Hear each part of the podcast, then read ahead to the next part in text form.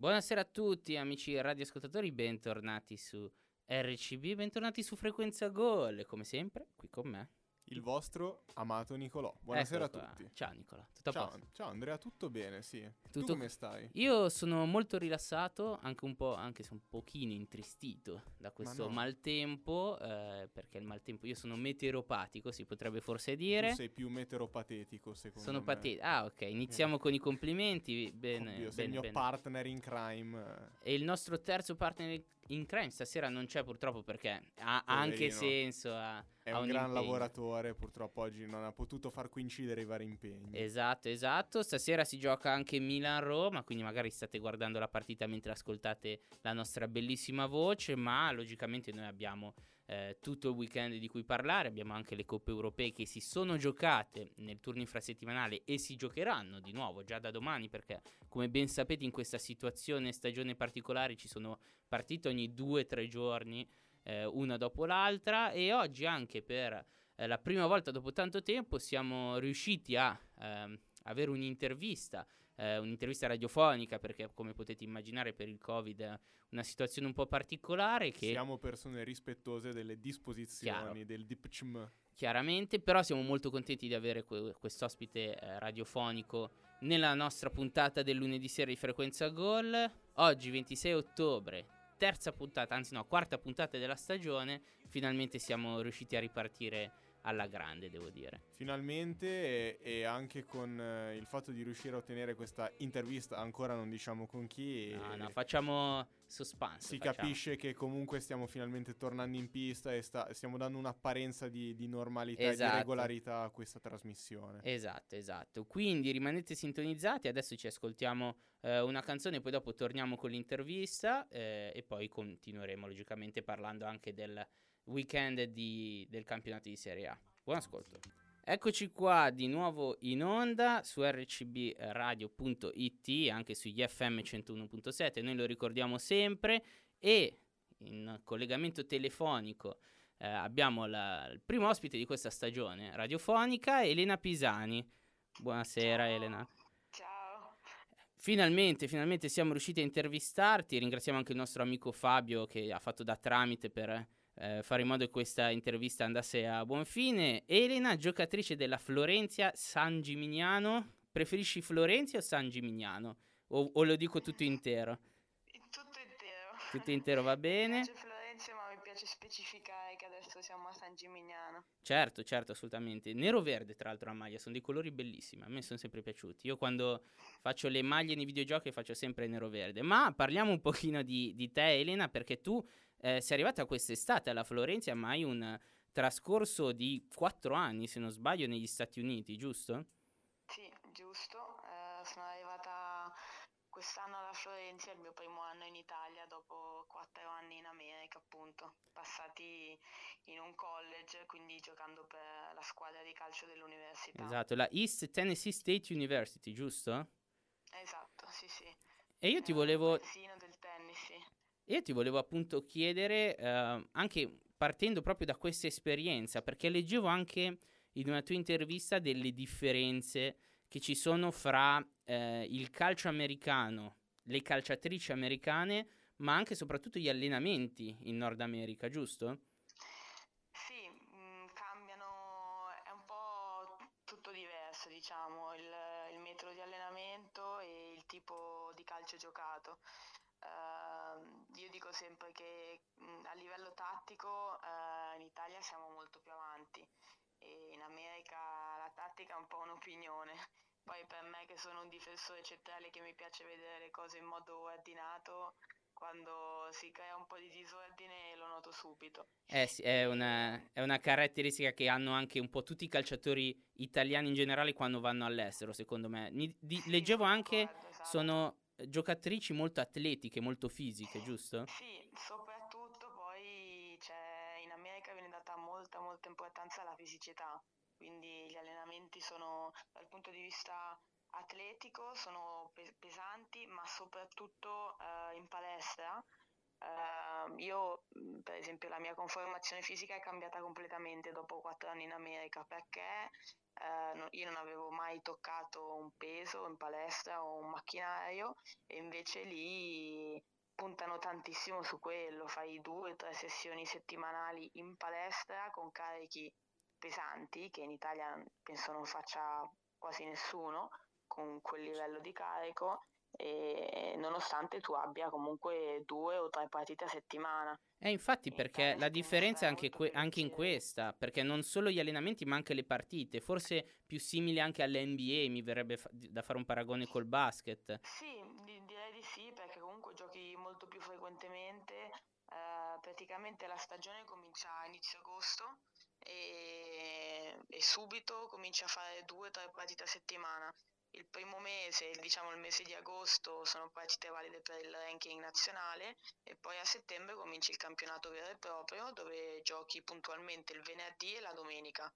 Quindi tra l'altro due partite a settimana con un solo giorno di recupero. esatto, ravvicinate, ancora esatto. più difficile. E io mh, immagino, magari mi sbaglio, che tu ti trova meglio, al, ti adatti meglio allo stile italiano forse, più equilibrato probabilmente calcio italiano mi piace di più rispetto a quello americano, soprattutto appunto americano del college, perché diciamo che c'è più equilibrio tra uh, la tattica, la fisicità, il livello tecnico secondo me rispetto alla squadra dove ero io in Italia della Serie A è più alto, uh, a livello tattico ovviamente si è più organizzati, per quanto riguarda l'aspetto fisico, diciamo che a volte in America giocavo contro della, delle ragazze alte due metri e muscolosissime. E soprattutto da difensore, da difensore è ancora più complicato riuscire a marcarle. Sì, esatto. Un, mi ricordo che c'era una ragazza che adesso è nella nazionale giamaicana che era un mostro, è enorme questa. Poi a me piace quando qualcuno, diciamo, fisicato da marcare, però in Italia mi capita di meno. E, ehm, è un calcio diverso, basato meno su, sulla fisicità e di più sulla, sulla tecnica e sul movimento dei giocatori.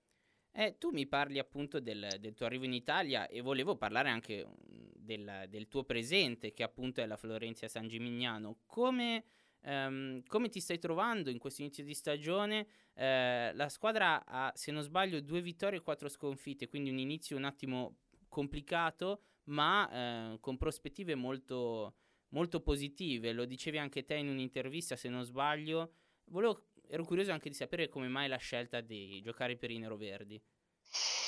Allora, la scelta, ti dico, è stata proprio eh, ho avuto altre offerte, ma quello che mi è piaciuto della Florenza era intanto dal punto di vista umano eh, una, mia ex, una mia amica, una mia ex compagna gioca, giocava qui già da due anni e quindi ho chiesto subito a lei un parere e mi è sembrato un ottimo ambiente dal punto di vista umano e, e di, il gruppo che per me è fondamentale. E, Mm, sì, come hai detto tu, diciamo che l'anno non è cominciato come volevamo, però ci stiamo rimettendo in piedi, ci stiamo rialzando, eh, abbiamo analizzato bene tutte le partite ovviamente e sappiamo cos'è che ci manca e cos'è che dobbiamo andare ad aggiustare. Ovviamente mm, avremmo voluto fare meglio, ma non è, il, non è il caso di guardare. Ma la stagione è ancora lunga. Non per andare ad aggiustare quelle cose. Quindi sì, guardiamo avanti e alle prossime partite e di punti ne possiamo fare, ne dobbiamo fare. Esatto, esatto. Che eh, tra l'altro io ci tengo a dirlo per, eh, per chi non, eh, non, magari non, non, conosce ancora il campionato femminile, che comunque il San Gimignano è un'ottima squadra e soprattutto un'altra cosa che non vi siete eh, fermati voi perché state andando avanti eh, essendo calcio professionistico come giusto?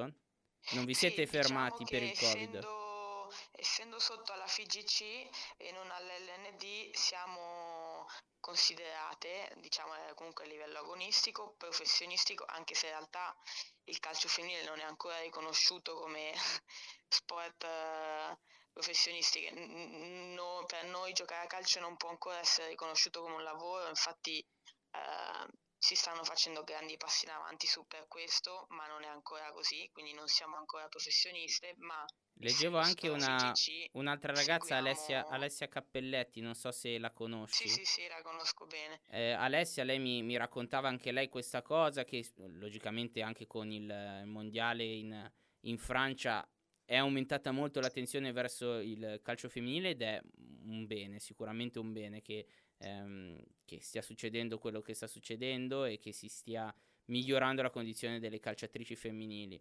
E eh, soprattutto mi interessava eh, sapere anche que- come sta vivendo questa situazione particolare perché tu, eh, certo, eri negli Stati Uniti, ma se non sbaglio dall'inizio della, eh, dell'emergenza del Covid tu sei tornata in Italia, giusto?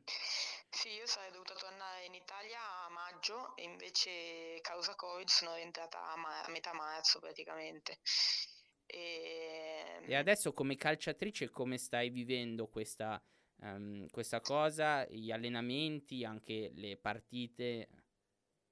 Beh, noi da un lato siamo fortunati secondo me perché appunto abbiamo il permesso di proseguire il campionato, gli allenamenti e tutto e eh, siamo ben monitorate perché facciamo almeno un tampone a settimana e il serologico, quindi eh, c'è chi eh, vorrebbe un sacco fare un tampone, un serologico e non può, deve aspettare ore. Noi da quel punto di vista siamo fortunate, ovviamente eh, questa, questo privilegio deve essere anche ripagato con la buona responsabilità. Ah beh, quello me. sempre, assolutamente. Quindi, e sicuramente ci tengo a dire... Certo, certo. No, ci tengo a dire che se, se, molti probabilmente calciatori e calciatrici ti invidieranno perché loro non possono più giocare mentre tu hai ancora la, la fortuna di giocare, di calcare sì, i campi vero, di calcio. Così, cioè mi rendo conto di questa fortuna. Motivo e... per cui appunto ci tengo a rimanere fortunata mettendoci il mio nel rispetto delle regole. E um, per um, chiudere l'intervista volevo farti un paio di domande su te come calciatrice. Tranquilla, non ti voglio far sbilanciare e chiedere che squadra tifi, però um, per quanto riguarda la Elena calciatrice, a chi eh, ti ispiri come calciatrice e calciatore? Perché io calciatrice una l'ho trovata. E eh, vuoi, vu- vuoi dirla te lo dico io? Se, Dai, dimmi, dimmela tu. Vediamo, vediamo. se è indovinata. È Elena Linari, giusto? Sì, è giusto. Ah, ok, è giusto. ok. Ok, allora l'ho indovinata. Invece, calciatori, ehm, a chi ti ispiri? Ma eh, calciatori, a me piace molto Sergio Ramos, eh, principalmente per l'aggressività che ha in campo. Eh, diciamo finché rimane sportiva, ecco. Chiaro, chiaro. Però come tipo di giocatore, anche per lo stacco di testa, a me piace molto andare a saltare di testa e poi è un leader, quindi quello fa tanto, è un giocatore con grande personalità e secondo me si vede. Esatto, la leadership, la leadership, sono d'accordissimo con te dell'importanza della leadership un'altra cosa che ho letto sempre in, in un'altra delle tue interviste è il valore che tu dai all'aspetto comunicativo in campo, che secondo me è molto molto importante. Sì, secondo me è fondamentale. Poi eh, il mio ruolo ancora di più perché io vedendo tutte le mie compagne cerco di di aiutare, di comunicare, di rendermi utile più che posso. E quindi sì, secondo me è fondamentale mm, nel reparto da partire dalla difesa fino ad arrivare avanti e, e anche nella comunicazione tra, tra, i vari reparti. Perfetto, allora ti auguriamo un, un futuro calcistico come quello di, eh, di Sergio Ramos sicuramente. Magari un pochino, un pochino meno di, di, di cartellini rossi, va bene? Eh, beh, io ti ringrazio Elena, grazie mille per uh, questa intervista che ci hai concesso e logicamente in bocca, al lupo, in bocca al lupo per il proseguio della stagione. Crepi. E visto che ci hai detto che ci, ti piacciono gli Imagine Dragons, noi vogliamo salutarti con una canzone degli Imagine Dragons. Una canzone che sa anche di calcio perché era presente in un videogioco FIFA di qualche anno fa. Questa è On Top of the World. Ciao Elena. Imagine Dragons con On Top of the World, bentornati su Frequenza Gol, FM 101.7 e rcbradio.it dove potete ascoltare le nostre bellissime voci, la nostra bellissima musica. C'è anche Tuning Radio e Radio Italiane. Esatto, esatto, tutti i software radiofonici ci trovate. In realtà ho scoperto che ci sono praticamente tutti i software, le applicazioni dove si sentono tipo le radio del mondo, c'è anche Radio Città Bollate, RCB, quindi potete ascoltarci anche lì. Eh, facciamo il solito recap delle partite del weekend in attesa del risultato di Milan-Roma che si gioca questa sera. Abbiamo Sassuolo-Torino 3-3, Atalanta-Sampdoria 1-3. Eh, no, non leggo 13 come fece quella famosa Mamma mia, conduttrice. Che, che figura barbina. Atalanta-Sampdoria 1-3, Genoa-Inter 0-2, Lazio-Bologna 2-1, Cagliari-Crotone 4-2, Parma-Spezia 2-2, Benevento 1, Napoli 2, Fiorentina 3-2 sull'Udinese, Juventus Verona il pareggio per 1-1 e appunto c'è il posticipo Milan-Roma. Eh, partiamo dal principio, prima ancora dell'Atalanta, volevo ehm, parlarti un attimo di Sassuolo-Torino. Due cose veloci sul Sassuolo, su Sassuolo-Torino. Giampaolo a me finora non sta per niente piacendo, lo dicono anche i risultati. Secondo me Giampaolo non ha i giocatori adatti per il suo tipo di gioco e la società non l'ha, eh, non, non l'ha aiutato secondo me col mercato estivo. Sei d'accordo con me a riguardo? Allora, io sono d'accordo con te, ma Giampaolo non è d'accordo con noi perché secondo lui la, la dirigenza del Torino ha fatto un mercato da 10 lode. Parole sue, nel senso che secondo lui meglio di così non si poteva fare. Sono d'accordo sul fatto che il Torino è una squadra molto fisica, che ama correre e rincorrere, quindi non è tanto adatta al bel calcio che professa Giampaolo. E i risultati infatti non, non, non lo stanno aiutando. Però io voglio, voglio dare fiducia a un allenatore che comunque ha del coraggio a proporre certe idee e io vorrei aspettare almeno due o tre mesi prima di tirare le somme. Nella speranza che gli vengano dati due o tre mesi. Sì, per... infatti, il problema in Italia è questo. Esatto, esatto, ma un po', esatto, un po' in generale è vero. Il Sassuolo che ha rimontato il Torino eh, con il sempreverde Caputo, nota di merito secondo me per il buon vecchio Filip Djuricic, che in realtà vecchio non è, però è molto molto eh, forte. Gran me. giocatore, secondo me, ha un, eh, molto promettente e ha un gran futuro davanti a lui. E un'altra nota di merito, l'ultima su questa partita eh, veloce che voglio fare, è um, per Raspadori. Che secondo me Raspadori è un giocatore che questa stagione può fare ancora meglio. Si sono prim- visti i primi eh, sprazzi eh, del giocatore che potrebbe essere nella scorsa stagione. In questa sta trovando molto più spazio, eh, non solo, anche, eh, non solo a partita in corso, ma anche da titolare. E secondo me, in prospettiva, europeo magari un po' presto, però se questa si rivelerà la stagione della sua consacrazione, e secondo me non è un'ipotesi così impossibile da fare, eh, potrebbe essere interessante avere un giocatore del genere all'europeo. Ha bisogno di, di giocare tanto, Chiaro. di sbagliare e di, di, avere più spazio, però appunto De Zerbi si è dimostrato abile a lavorare con i giovani e ha dato fiducia a Raspadori perché penso che in alternativa sarebbe stato mandato in prestito quindi mi auguro che possa trovare minuti e anche soprattutto tanti gol da qui al futuro mondiale che si terrà in Andrea dove si tiene? Il mondiale in Qatar Bravissimo. nel 2022 a dicembre tra l'altro quindi molto prima di quanto pensiamo e eh, prima ancora appunto c'è l'europeo che si deve recuperare. Bravo, hai studiato, eh, complimenti. Grazie, grazie. Qu- che voto mi merito? Ma sei, sei e mezzo, dai. Sì, esatto, non aspiro a di più. Eh, comunque, comunque, Atalanta-Sampdoria, eh, parliamo un attimo di questa partita, perché l'Atalanta, eh, una doppia faccia dell'Atalanta che comunque fa fatica, fa davvero fatica in campionato, e in Europa invece, eh, sì, certo con un avversario magari non perfetto come il, il Nordsjælland o il Midtjylland, faccio sempre Midtjylland, Midtjylland, sì, Midtjylland come si dice. Ehm, perde ancora in casa contro una solidissima Sampdoria, c'è da dirlo. Guarda, la Sampdoria l'avevo già detto lunedì scorso, ma veramente è una squadra che può creare più di qualche problema a, a molte altre squadre della Serie A. Si dimostra veramente un, un team solidissimo e anche pieno di qualità, secondo me. Poi quando hai in panchina un, un, allenatore come Claudio Ranieri diventa anche un po' tutto più facile, possiamo, possiamo forse dire. Assolutamente, la bravura di Ranieri consiste nel tenere i piedi per terra la squadra e nel dare, nel dare ordine comunque al, al gioco e anche allo spirito. Mi piace molto Ranieri perché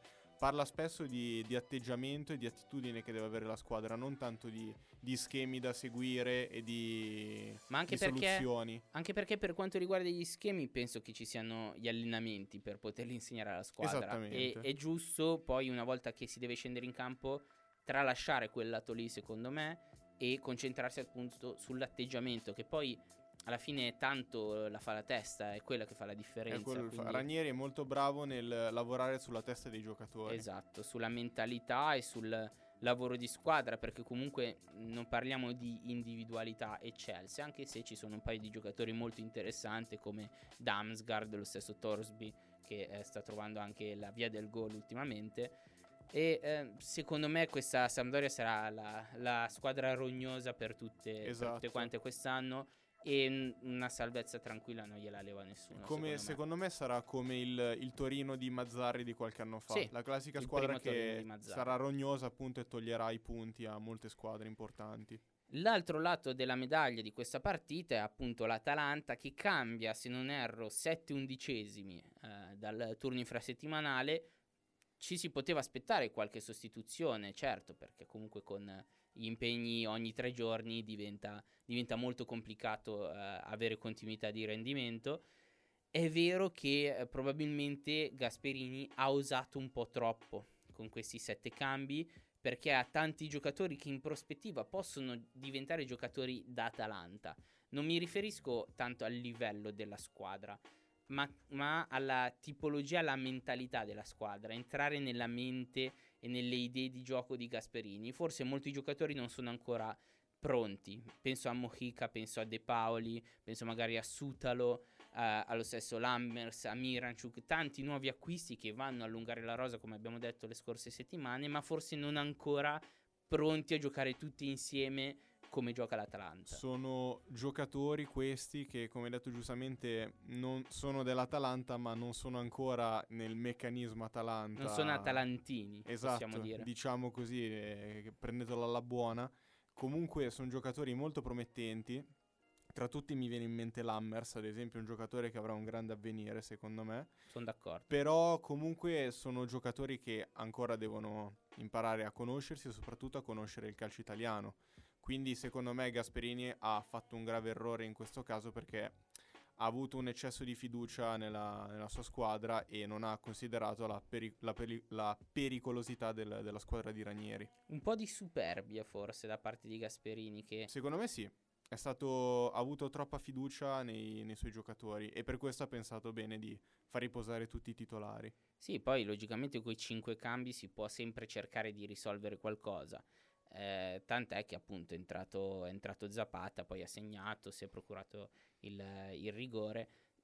Però sì, appunto c'è um, troppe modifiche e sì, secondo me troppa superbia da parte di, di Gasperini. Potrebbe essere solo questo il limite di questa squadra e le difficoltà di questa squadra o c'è dell'altro secondo te? Secondo me per il momento potrebbe essere solo questo il limite perché abbiamo visto che l'Atalanta eh, con i titolari gioca in un modo e l'Atalanta con eh, dei cambi un po' particolari gioca in un altro. Abbiamo visto col Napoli già con un attacco un po' sperimentale e anche contro la Sampdoria che non rende come rende l'Atalanta normalmente.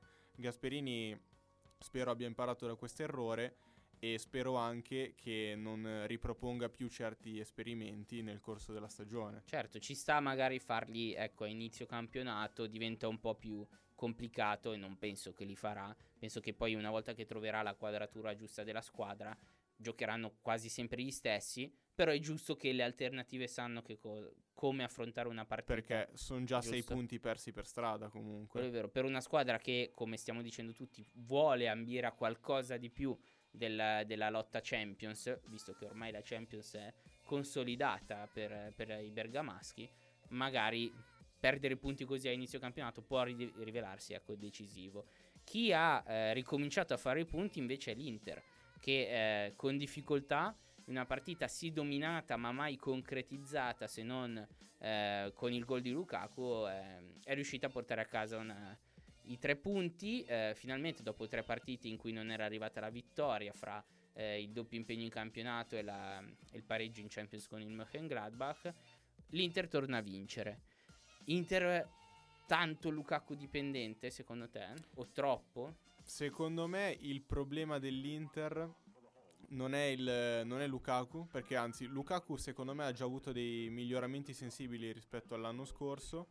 Il problema dell'Inter è riuscire a proporre un gioco efficace eh, nel corso del campionato, nel senso che c'è la giornata in cui l'Inter fa 5 gol al Benevento o comunque crea tantissimo, ma ci sono anche molte, forse troppe giornate in cui l'Inter fa davvero tanta fatica e sembra lanciare a volte il pallone sulla disperata in cerca di Lukaku o Lautaro Martinez. È vero questo, però quando lanci il pallone a Lukaku la maggior parte delle volte te lo tiene su. E poi c'è da dire una cosa che comunque l'Inter crea tanto. Il problema è che non concretizza. Anche eh, perché sì. appunto i, i, tiri totali in questa partita sono 14, contro il Milan se non sbaglio erano 15-16, contro il Benevento pure erano 15-16, forse 17 tiri. I tiri sono più o meno gli stessi, cambiano i gol fatti. 5 contro il Benevento, 1 contro la Lazio, 1 contro il Milan. Quindi è proprio una questione di eh, concretezza che te la dà anche la tranquillità e secondo me questa vittoria può ridare, secondo me, tanta tranquillità alla squadra. Eh, volevo concentrarmi s- solo su un paio di individualità. Eh, Lukaku e Barella. Barella è entrato e si è rivelato indubbiamente decisivo con l'assist per il belga. Eh, partiamo da Barella. Forse non è il giocatore italiano più forte in questo momento, ma è sicuramente il più in forma. Sì, sicuramente. E invece secondo te chi è il più forte? Verratti nell'Inter, de, nell'Italia, nazionale. Verratti, Insigne, Barella, mi vengono in mente questi nomi. Eh, sono tanti nomi, diciamo. Forse tecnicamente Verratti, perché Verratti, Verratti riesce a davvero unire la sua tecnica sopraffina a un calcio moderno. Il suo problema è che purtroppo diciamo che si infortuna un po' spesso esatto. e non si è ancora affermato ai massimi livelli, però è un giocatore formidabile secondo me dal punto di vista tecnico. Io poi ho anche un po' il palino di Giorginio, che è un giocatore un po' agli antipodi rispetto a Verratti. Nel senso un giocatore che gioca davvero un calcio molto semplice, però è efficacissimo. Gioca sempre a due tocchi e non perde quasi mai il pallone. È un centrocampista completo. Secondo me poi è, un, è il centrocampista di cui la nazionale ha bisogno esatto. se in forma, perché nelle ultime uscite della nazionale Giorginio non mi è piaciuto particolarmente tanto. Eh, comunque, oltre a Barella, volevo chiederti Lukaku. Ci sono un paio di giornalisti, eh, tra i quali cito Stefano Borghi, eh, ho letto una, un suo articolo l'altro giorno, e azzardava questa cosa qua. Secondo te Lukaku, lui diceva addirittura nei migliori tre centravanti nel mondo in questo momento, è un po' azzardato, ma quanti ce ne sono in questo momento più forti o comunque più in forma di lui? Allora, in questo momento forse, e, e, io non sono un grande estimatore di Lukaku, ma riconosco che rispetto all'anno scorso sia migliorato dal punto di vista realizzativo, nel senso che secondo me adesso riesce anche a segnare gol che forse gli anni scorsi sbagliava un po' troppo spesso. Certo, cioè, ed è forse quello il suo esatto. gruppo più grande. E questo il suo, mi, mi piace il fatto che si sia migliorato però secondo me ha in questo momento tre attaccanti più forti lui, non so, beh, mi viene in mente Lewandowski ad esempio. Lewandowski sicuramente. Mi viene in mente ad esempio Luis Suarez, anche se adesso siamo in una stagione un po' di transizione con l'Atletico. Per il terzo attaccante non lo so, voglio esagerare e mettere un mio pallino come Holland perché Holland sta segnando caterve di gol. No, quello, quello è vero. Però chiaramente è un giocatore che ha neanche 20 anni ed è, è, è, molto promettente, ma appunto giovanissimo, dobbiamo ancora vedere di cosa è capace. Ma è un giocatore che a livello tecnico e fisico potrebbe non avere uguali tra qualche anno. Sicuramente sì, secondo me Holland può superare di gran lunga quasi tutti gli attaccanti in questo momento in... Eh, in circolazione, perché io l'ho visto anche nel derby della Ruhr, i gol che ha fatto. Quando un giocatore segna così in continuazione, senza fare preferenze di squadre, ha segnato sembra... contro il Bayern, ha segnato contro lo Schalke. Non sembra avere punti deboli più che altro, questo esatto, è fatto. Esatto, esatto, diventa difficile trovare un, un giocatore più forte. Poi c'è da dire che il Lukaku di questo periodo, concentrandoti sulla contemporaneità, è davvero un Lukaku trascinatore che è migliorato, giustamente hai detto te, è migliorato particolarmente tanto rispetto alla scorsa stagione, non solo nella fase realizzativa, ma anche nella fase di costruzione di gioco. Lukaku tiene molti più palloni su rispetto a prima, controlla molto meglio la palla, è migliorato proprio a livello tecnico, secondo me, perché io mi ricordo il primo Lukaku dell'Inter perdeva un po' troppi palloni che gli venivano dati, adesso riesce a tenere di più la palla e di conseguenza riesce a far salire la squadra molte più volte e questo secondo me è importantissimo per lui come giocatore e per l'Inter come, come squadra. Uh, andiamo in pausa musicale, ci ascoltiamo Drake, Feel No Ways e torniamo dopo con il resto del weekend calcistico. Feel No Ways di Drake. Abbiamo portato un po' di vibes notturne. Oh yes, sempre, sempre noi nel Monday Night.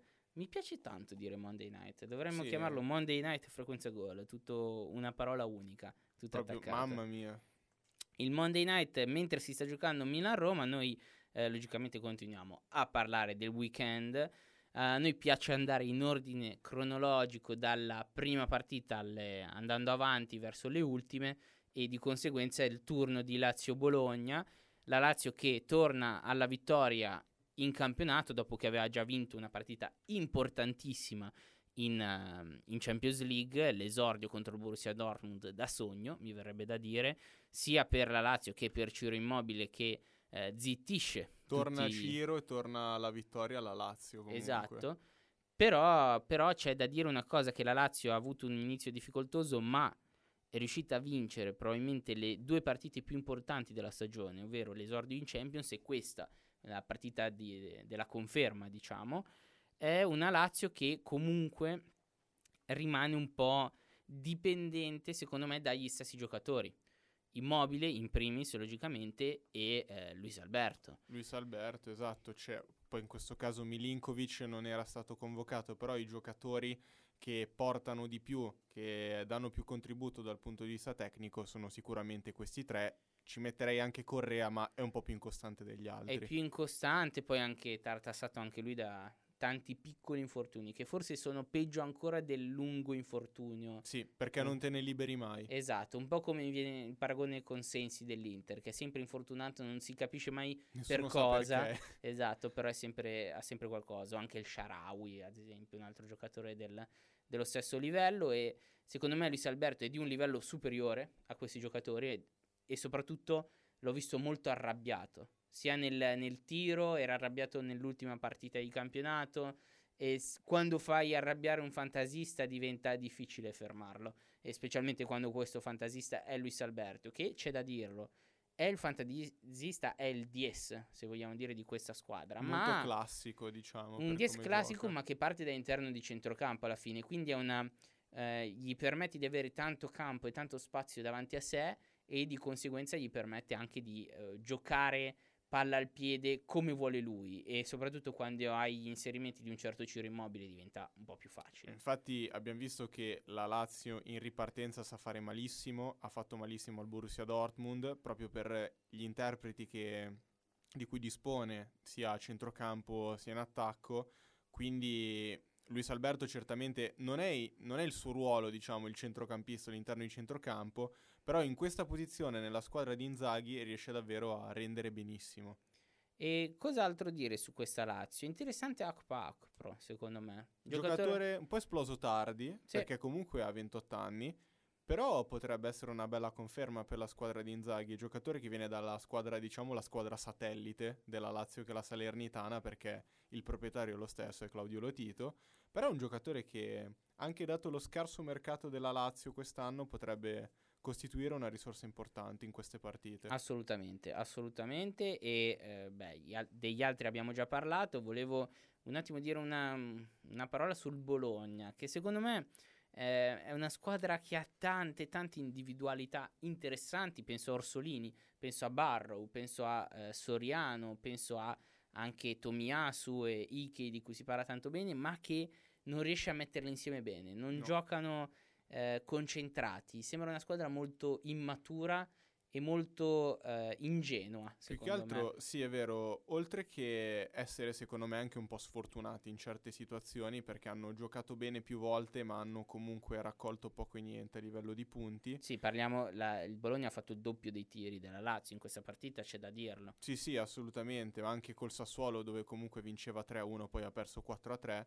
appunto si capisce che forse ci sono ancora certi errori di inesperienza da correggere però secondo me se fossi Mr. Mihailovic non mi preoccuperei più di tanto perché se la, la, base tecnica è questa, il Bologna potrà comunque cercare una tranquilla salvezza anche quest'anno. È così, bisogna dargliela secondo me questa tranquillità alla squadra e avere un giocatore anche del carisma e con la mentalità e la forza mentale come Sinisa Mihailovic. No, non so dirti in realtà se è più facile per la squadra ottenere risultati o c'è forse troppa aspettativa e la squadra non regge la pressione del, dei tifosi ma anche dello stesso allenatore. Non, secondo non so me dirtelo. allora Mihailovic non ha mai nascosto di avere ambizioni per qualsiasi squadra che ha allenato. Lui ha sempre chiesto ai suoi giocatori di gettare il cuore oltre l'ostacolo e di arrivare sempre in questo caso in Europa League. Anche se forse il Bologna non è una squadra proprio attrezzata per l'Europa League e vista anche la concorrenza poi c'è da dire. Esatto e soprattutto al Bologna manca una cosa fondamentale in una squadra di media classifica che è l'attaccante da almeno 15 gol a stagione Bologna purtroppo deve fare solo affidamento su Palacio che per carità fortissimo però non, non è più quel tipo di attaccante. Eh, diciamo che eh, si spera in Barro, si spera in Orsolini, cioè si spera che i gol arrivino da quei giocatori lì. Però eh. sono ancora un po' giovani per prendersi sul, sulle spalle un'intera squadra secondo me. Sì sì sono, sono completamente d'accordo e eh, parlando di Bomber, un Bomber che secondo me questa stagione può fare più gol della della scorsa, può fare ancora meglio, magari trovando un po' più di continuità anche nella realizzazione Simeone. Sì. Del Cagliari, 4-2 del Cagliari a Crotone, eh, un Cagliari che ha secondo me delle prospettive molto rose con Di Francesco che sta trovando la quadratura della squadra e soprattutto ehm, è riuscito nonostante il suo eh, credo calcistico che lo spinge a utilizzare un 4-3-3 è riuscito comunque a trovare per Joao Pedro una posizione molto vicina a Simeone, quindi quasi da seconda punta, eh, se non addirittura prima punta a fianco a Simeone, che secondo me gli permette di continuare a giocare come vuole lui e allo stesso tempo riuscire a um, tenere in campo contemporaneamente Joao Pedro e Simeone. Sì. Secondo me è importantissimo per il Cagliari. Sì, perché comunque già l'anno scorso abbiamo visto che Joao Pedro e Simeone hanno portato veramente tanti gol al Cagliari anche nei momenti un po' più difficili. E come hai detto giustamente te, soprattutto Simeone, perché Joao Pedro ha fatto tanti gol l'anno scorso, Simeone secondo me potrà farne di più rispetto all'anno scorso e potrà trovare anche dei gol fondamentali perché Simeone, ad esempio, contro il Torino settimana scorsa ha segnato i gol della rimonta, due gol in un momento difficile e se inizia a diventare da questo punto di vista l'uomo squadra, il Cagliari potrà finalmente contare su un'arma in più, perché Simeone non è Joao Pedro a livello tecnico, però se si riesce a farsi trovare al posto giusto, al momento giusto per tutti gli assist di Joao Pedro, di Nandez, di Sottil, secondo me potranno aver trovato un bel attaccante a parametro zero soprattutto arrivato esatto, a parametro zero. esatto ricordiamolo e comunque per una squadra che ha ambizioni avere due attaccanti come Joao Pedro Simeone che sono andati entrambi in doppia cifra lo scorso campionato e possono rifarlo quest'anno e soprattutto con una difesa migliorata sicuramente con l'arrivo di Godin e anche con l'introduzione di Zappa, di Gabriele Zappa che io ehm, dico segnatevi questo nome, come dice il nostro amico Fabio. Eh, segnatevi questo nome perché Zappa, eh, scuola calcio Inter, la scorsa stagione al Pescara, eh, 5 gol se non sbaglio in campionato e quest'anno si sta riconfermando anche un assist in questa partita. Secondo me Zappa può rivelarsi un giocatore molto molto interessante per, questa, per questo Cagliari e, e infatti sta giocando quasi sempre e anche il terzino sinistro Rico Giannis che ha fatto il suo primo gol in Serie A non so se hai visto la punizione, punizione incredibile sì. davvero bella da 25 metri precisa all'angolino eh, bene, abbiamo ancora una quindicina, ventina di minuti per parlare un po' delle ultime partite. Un accenno veloce a Parma Spezia. Parlavamo del tempo che bisogna dare agli allenatori. Prima Giampaolo, secondo me, Liverani ha bisogno di tempo per trovare una quadratura in questa squadra. C'è da dire che il Parma arriva da un cambio societario, un altro cambio societario, ci tengo a dirlo. Acquisti fatti verso la fine del mercato. Diciamo che è una squadra un po' aggrappata ai suoi, alle giocate dei, eh, dei vari giocatori, delle individualità. Contro uno Spezia invece che gioca proprio da squadra Spezia è veramente bella squadra. Un'altra molto tosta, secondo me, come squadra. Eh, eh, secondo me è importante anche il fatto che Agumè stia giocando e stia iniziando a giocare nello Spezia. Perché io, che l'ho osservato fin dai tempi della primavera dell'Inter, è un giocatore molto, molto importante, secondo me, come mediano centrocampo e che può dare un certo equilibrio alla squadra. E è importante che trovi continuità, anche perché comunque lo stesso Agudelo che ha fatto tanta fatica la scorsa stagione al Genoa se non sbaglio adesso sì, esatto. può, può, trovare continuità pure qua e poi Chabot Chabot mi sta piacendo particolarmente lui invece è dall'altra sponda del, eh, di... No, no, cosa c'è? Sì, sì, Genova? Del, no, della Sampdoria. Stavo per dire, a Milano c'è l'altra sponda del Naviglio, a Genova c'è l'altra sponda del, eh, so, del Marassi, possiamo... No, però Mamma non è una mia, sponda. dimentichiamo tutto. No, Dall'altro com- lato del faro. Come hai così. detto giustamente, diciamo che lo Spezia, contrariamente ad altre squadre, contrariamente soprattutto al Parma, non ha delle indiv- individualità incredibili, però è veramente una squadra coesa e rognosissima da affrontare, che soprattutto riesce a segnare, non solo, a parte questo 2-2, non solo fa fatica a subire gol, ma segna anche abbastanza. ed è importante per una squadra che si deve salvare, soprattutto riuscire a trovare la via del gol è di fondamentale, fondamentale importanza. Noi adesso ci ascoltiamo eh, una canzone, poi rientriamo per parlare delle ultime due partite delle eh, del Napoli, della Juventus, del derby eh, campano con il Benevento e di Juventus Verona.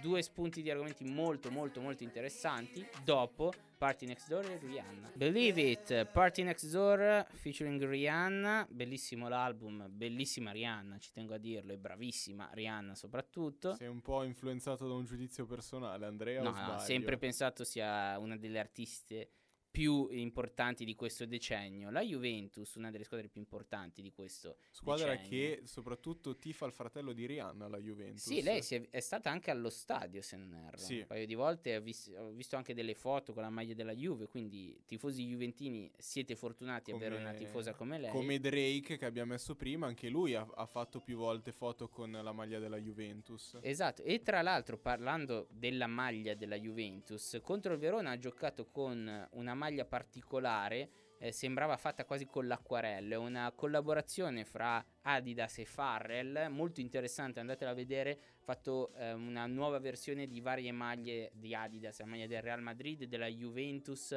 dello United se non erro, una, delle versioni particolari, quasi pitturate delle maglie, la Juventus l'ha indossata eh, domenica sera contro il Verona, a me non dispiacciono, sono state criticate molto queste maglie, a me non dispiacciono. E per, per oggi la frequenza gol per Hype Beast è tutto. Buona serata. No, detto ciò, detto ciò, passiamo, torniamo a parlare del calcio giocato. Juventus Verona, ehm, c'è da dire che la Juventus, alla Juventus manca il giocatore più importante, ovvero Cristiano Ronaldo, il risultato nuovamente positivo. Però è una, un'altra squadra che ha bisogno di tempo sicuramente per arrivare ai risultati sperati. Si parla di stagioni di transizione, ma la Juventus può permettersi una stagione di transizione? Diciamo che per i giocatori e l'allenatore che ci sono in questo momento mi viene da dire di sì, è una squadra che ha chiaramente bisogno di tempo e che si deve conoscere e deve conoscere la Serie A. Chiaramente chiamandosi Juventus le aspettative raddoppiano se non triplicano in qualsiasi occasione, però comunque questa squadra può fare un percorso importante, può arrivare a traguardi importanti, senza dimenticarci però appunto che si tratta di, un, di una fase veramente cruciale per, per, il percorso della Juventus in Serie A e anche in Champions League. Chiaro, chiaro, chiaro, una, eh, una squadra che rimane la favorita numero uno per lo scudetto perché comunque i giocatori sono sempre molto molto buoni quando hai Ronaldo soprattutto non è che non puoi uh, non ambire allo scudetto io settimana scorsa avevo detto che la Juventus non mi era piaciuta a tal punto da probabilmente uscire fuori dalla, lotta, dalla lotta Champions, rimane un'ipotesi molto molto difficile, ci tengo, ci tengo a sottolinearlo, mica che poi mi piglio critiche. No, secondo me poi questa squadra con un anno in più di esperienza veramente può aprire un nuovo ah beh, ciclo. Sì, assolutamente, soprattutto giocatori come Kuluseschi che a me eh, sta facendo impazzire, faceva impazzire l'anno scorso al Parma, mi sta facendo impazzire anche quest'anno alla Juventus, un giocatore straordinario secondo me. Eh, una Juventus che ha pareggiato col Verona, molto sfortunata, bisogna dirlo, ha preso una traversa, un palo, un gol millimetrico annullato Morata, un bellissimo, tra l'altro. bellissimo palonetto. Ecco, Morata, eh, Morata si sta trovando molto bene eh, sotto la guida di Pirlo, eh, meglio di quanto ci aspettavamo. Secondo te continuerà così o è solo un momento di forma? Allora, chiaramente adesso Morata è in un gran momento di forma, penso sia anche molto sereno a livello, livello mentale. Non è un attaccante che ci ha mai abituato a grandi cifre, è un attaccante che preferisce aiutare la squadra e gli allenatori gli chiederanno più che altro di aiutare la squadra. Però in assenza di Ronaldo direi che sa- si sta veramente dimostrando il giocatore a cui affidarsi sotto porta per per segnare e comunque per contribuire in maniera pesante a, ai gol della Juventus. Esatto, Una, un altro, altri due spunti, e poi parliamo anche un pochino del Verona, perché bisogna parlare anche del Verona. Bernardeschi, ennesima prestazione negativa, mi verrebbe da dire. E non voglio spendere altre parole su di lui perché onestamente finché non riuscirà a giocare con continuità bene, secondo me rimane un, un altro ottimo prospetto finito male onestamente. Non male, però. Simone Verdi, El Sharawi, sì, Darmian, quei giocatori. Da cui ci si, si aspettava parla, molto esatto. di più. Perché si è visto che può dare molto di eh, più. Ho paura che finisca anche lui così se resta alla Juve per tanto tempo. Esatto, esatto. Forse sarebbe meglio per lui trovare una, una squadra più adatta anche alle sue caratteristiche. E um, Dybala che rientra e sta cercando di ritrovare continuità e un altro spunto di argomento, Chiesa, eh, Dybala, Kuluseschi, Morata, Ronaldo, possono giocare tutti insieme questi giocatori tanto offensivi o si eh, rischia di eh, creare squilibrio all'interno della mm, rosa? allora, io ti dico che il pregio, un altro grande pregio di Kulusevski è che lui è molto duttile e soprattutto si sacrifica tanto per la squadra. Ciò nonostante non lo so, mi sembra difficile, nel senso che forse la squadra potrebbe ri- risultare davvero troppo sbilanciata con tutti questi questo arsenale offensivo schierato contemporaneamente. Chiesa e Kulusevski appunto sanno sacrificarsi, però non, non, lo vedo possibile. Non lo vedi possibile? Io sono d'accordo con te, infatti. Passiamo al Verona. Um, il Verona mi ricorda tanto la prima Atalanta, non solo per eh, i paragoni logici fra Juric e Gasperini, ma anche per i tipi di giocatori in campo. Penso logicamente al modulo, ma anche alla mancanza, secondo me, di un vero bomber davanti. Ed è probabilmente l'ultima cosa, l'ultimo step che deve fare questa squadra per provare a ambire a qualcosa in più, perché in fase difensiva concede molto poco. Gli esterni sono due esterni, secondo me, di gran sopra, sopra, la media del nostro campionato, come Faroni e Lazovic, rispetto a tanti altri esterni del nostro campionato. Poi ce ne sono di più forti, logicamente e il Tamese, Viera, Zaccagni, tanti giocatori interessanti che troveranno sempre più spazio. Abbiamo fuori anche Cetin.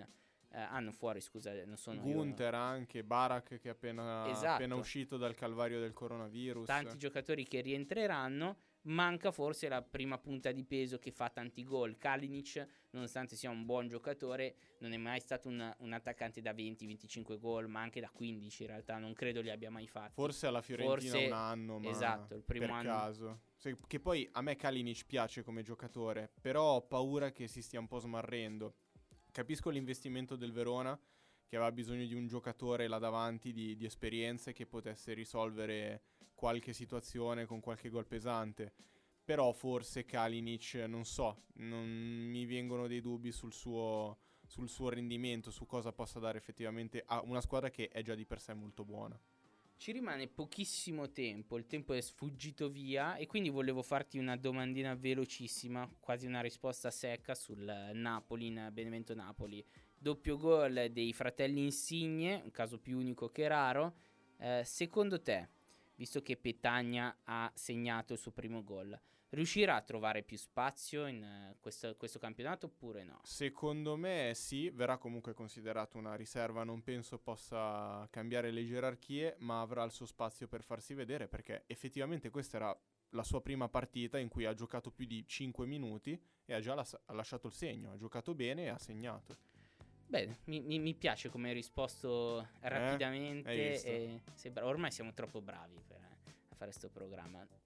Basta, cioè adesso possiamo anche chiudere la puntata così. Sì. Tanto lunedì prossimo aspetteranno con ansia, saremo ancora più bravi e avremo cose ancora più belle di cui parlare. Come la, sempre. Come sempre, il prossimo turno di Champions, il prossimo turno di campionato, sempre tanto tanto calcio da vedere e di cui parlare lunedì sera a Frequenza Gol. Grazie Nicolò. Grazie Andrea e buona serata. Buona serata a tutti.